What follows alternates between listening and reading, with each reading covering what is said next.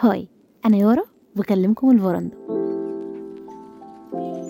هذه المساحة من العشوائية المنظمة فلو عندك أي توقعات اركنها على جنب قبل ما تدخل. ويلكم aboard!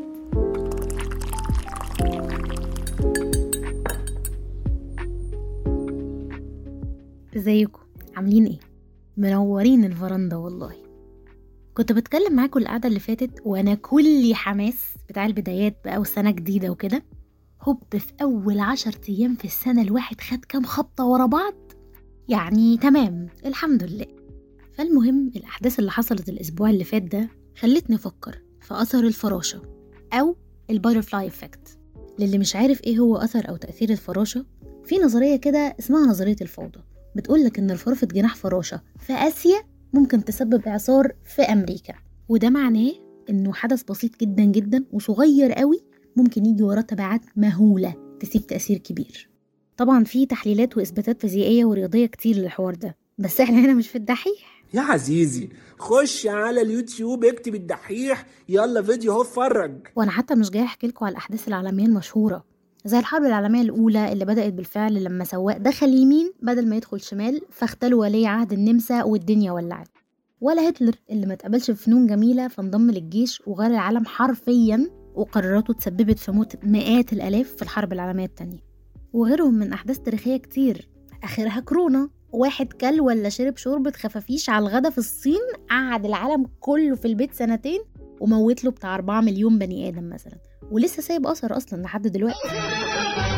ظرفنا ابن الورمة. خرب بيتك ظرفنا ابن الورمة. وكان جوجل كل ده وأكتر عادي. إنما أنا جاي أرغي معاكم عن الحكاوي الشخصية اللي مش عالمية ولا حاجة يعني لحد دلوقتي على الأقل. اللي ممكن نعيش ونموت محدش يعرفها. بس تأثيرها باقي ومكمل. كل واحد مننا عنده لحظة أو موقف كده يقدر يعلمه بإنه أثر الفراشة في حياته. موقف بسيط مش حوار يعني. يوم عادي من بره في تفصيلة لو جه يحكي مش هيقف عندها كتير لأنها في ساعتها مش نقطة تحول كبيرة ولا حاجة. بس برغم البساطة دي جرت سلسلة من الأحداث على مدار وقت عملت تحول رئيسي في حياتك للأبد. كنت قريت مرة عن واحد جزمته اتسرقت من قدام الجامع. لحد هنا ده موقف عادي فشخ وبيتكرر كتير. آه هي حاجة وحشة طبعا للأسف بس مفيش صدمة يعني. لكن الصدمة والمفاجأة اللي بجد كانت لما الراجل اللي جزمته اتسرقت ده طلع عنده السكر. ربنا يعافي ويشفي الجميع طبعا.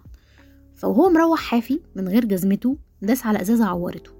وده أدى بعد سلسلة من الأحداث والوقت إنه فقد رجله. عشان بس جزمته اتسرقت في يوم السرقة دي كانت أثر الفراشة اللي غيرت حياته تماما بعدها بفترة. في مسلسل برضو اسمه 13 Reasons Why. عن بنت مراهقة اسمها هانا بكر. المسلسل بيبدأ بإن البنت دي بتنتحر وبتسيب وراها باكس فيه 13 شريط بتحكي فيهم عن الأسباب والأشخاص اللي دفعوها تعمل كده It seems like nothing until the hurricane hits. Because when you put my name on that list, you made it open season on Hannah Baker. ورغم إني ما حبيتش المسلسل خالص عشان نكد قوي وما بحبش النكد بصراحة بس الشاهد فيه هو إنها في الشرايط اللي سجلتهم عن كل شخص أذاها بشكل أو بآخر كان في ناس أذاها أصلا بدأ بكلمة وهزار اللي هو بتاع المراهقين السامج ده إنهم حطوها تارجت للشط لحد ما اتعرضت بالفعل لتحرش وحاجات تانية سيئة بعدين.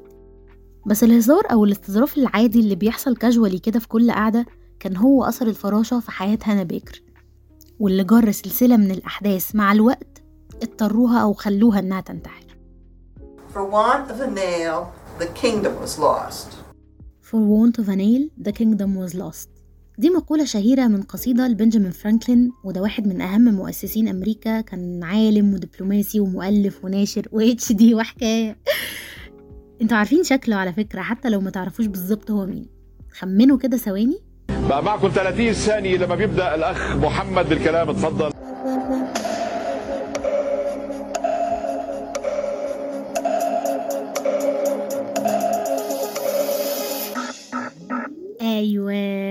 هو الراجل اللي صورته على الورقة ب 100 دولار. جواب صح صاروا 125 ألف ريال. المهم القصيدة دي كانت بتحكي حدوتة. بتقولك عشان ما كانش فيه مسمار حدوة الحصان ضاعت. وعشان حدوة الحصان ضاعت الحصان نفسه ضاع. وعشان الحصان ضاع الفارس بتاعه ملقاش حاجة يركبها فضاع هو كمان. الفارس ده بقى كان معاه رسالة إن في حرب أو جيش هيهجم. فلما ضاع الفارس ضاعت الرسالة. ولما الرسالة ضاعت خسروا المعركة. فالمملكة كلها ضاعت. كل ده ليه؟ عشان عدم وجود مسمار. الخناقة كلها كانت علشان عشرة متر سيراميك فرز تالت. سيراميك؟ فرز تالت؟ هما ضحكوا عليه يا باشا وقالوا له فرز تاني.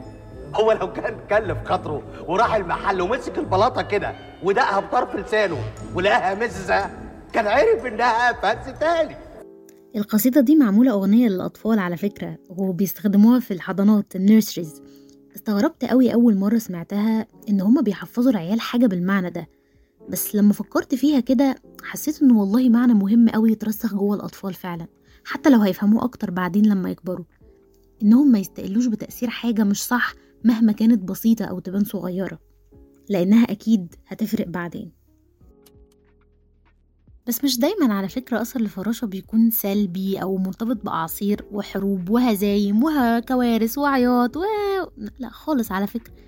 ممكن يبقى أثر الفراشة بتاعك هو يوم ما نزلت خروجة ما كانش ليك مزاج ليها قوي بس عرفت فيها على صاحب واحد صاحبك قعدتوا درجته في فكرة وبعد سلسلة من الأحداث والوقت ده فتح لك سكة مشروع أو شغل نقلت حياتك في حتة تانية حطتك في مكان أحسن أو ممكن يبقى event كبير. كنت رايح شايل هم ومتوتر بس تقابل فيه حب حياتك صدفة.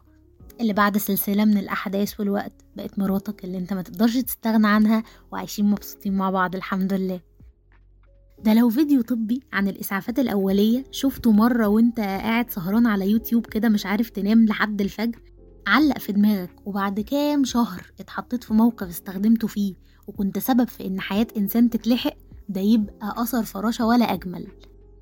كل واحد فينا عنده أثر الفراشة بتاعه في حياته في السلبي وفي الإيجابي. عنده folder كده للناس اللي سابت تأثير جميل وطيب عمره ما بينساه. folder تاني للناس اللي أذته وبهدلت حياته. عملت له trauma يا عيني. وأثرهم في حياته ما بيتمسحش حتى لو نسيهم مع الوقت. اللي عملوه ما بيتنسيش. بس اللي حصل حصل خلاص ومحدش يقدر يغير أو يتحكم في الماضي.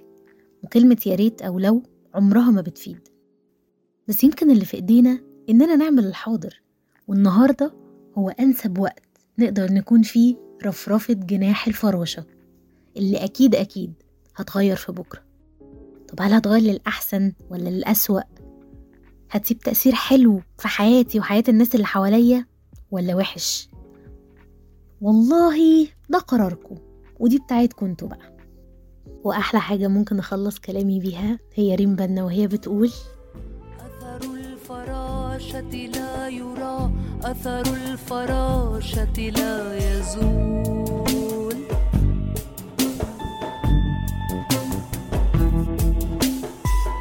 هو جاذبية غامض يستدرج المعنى.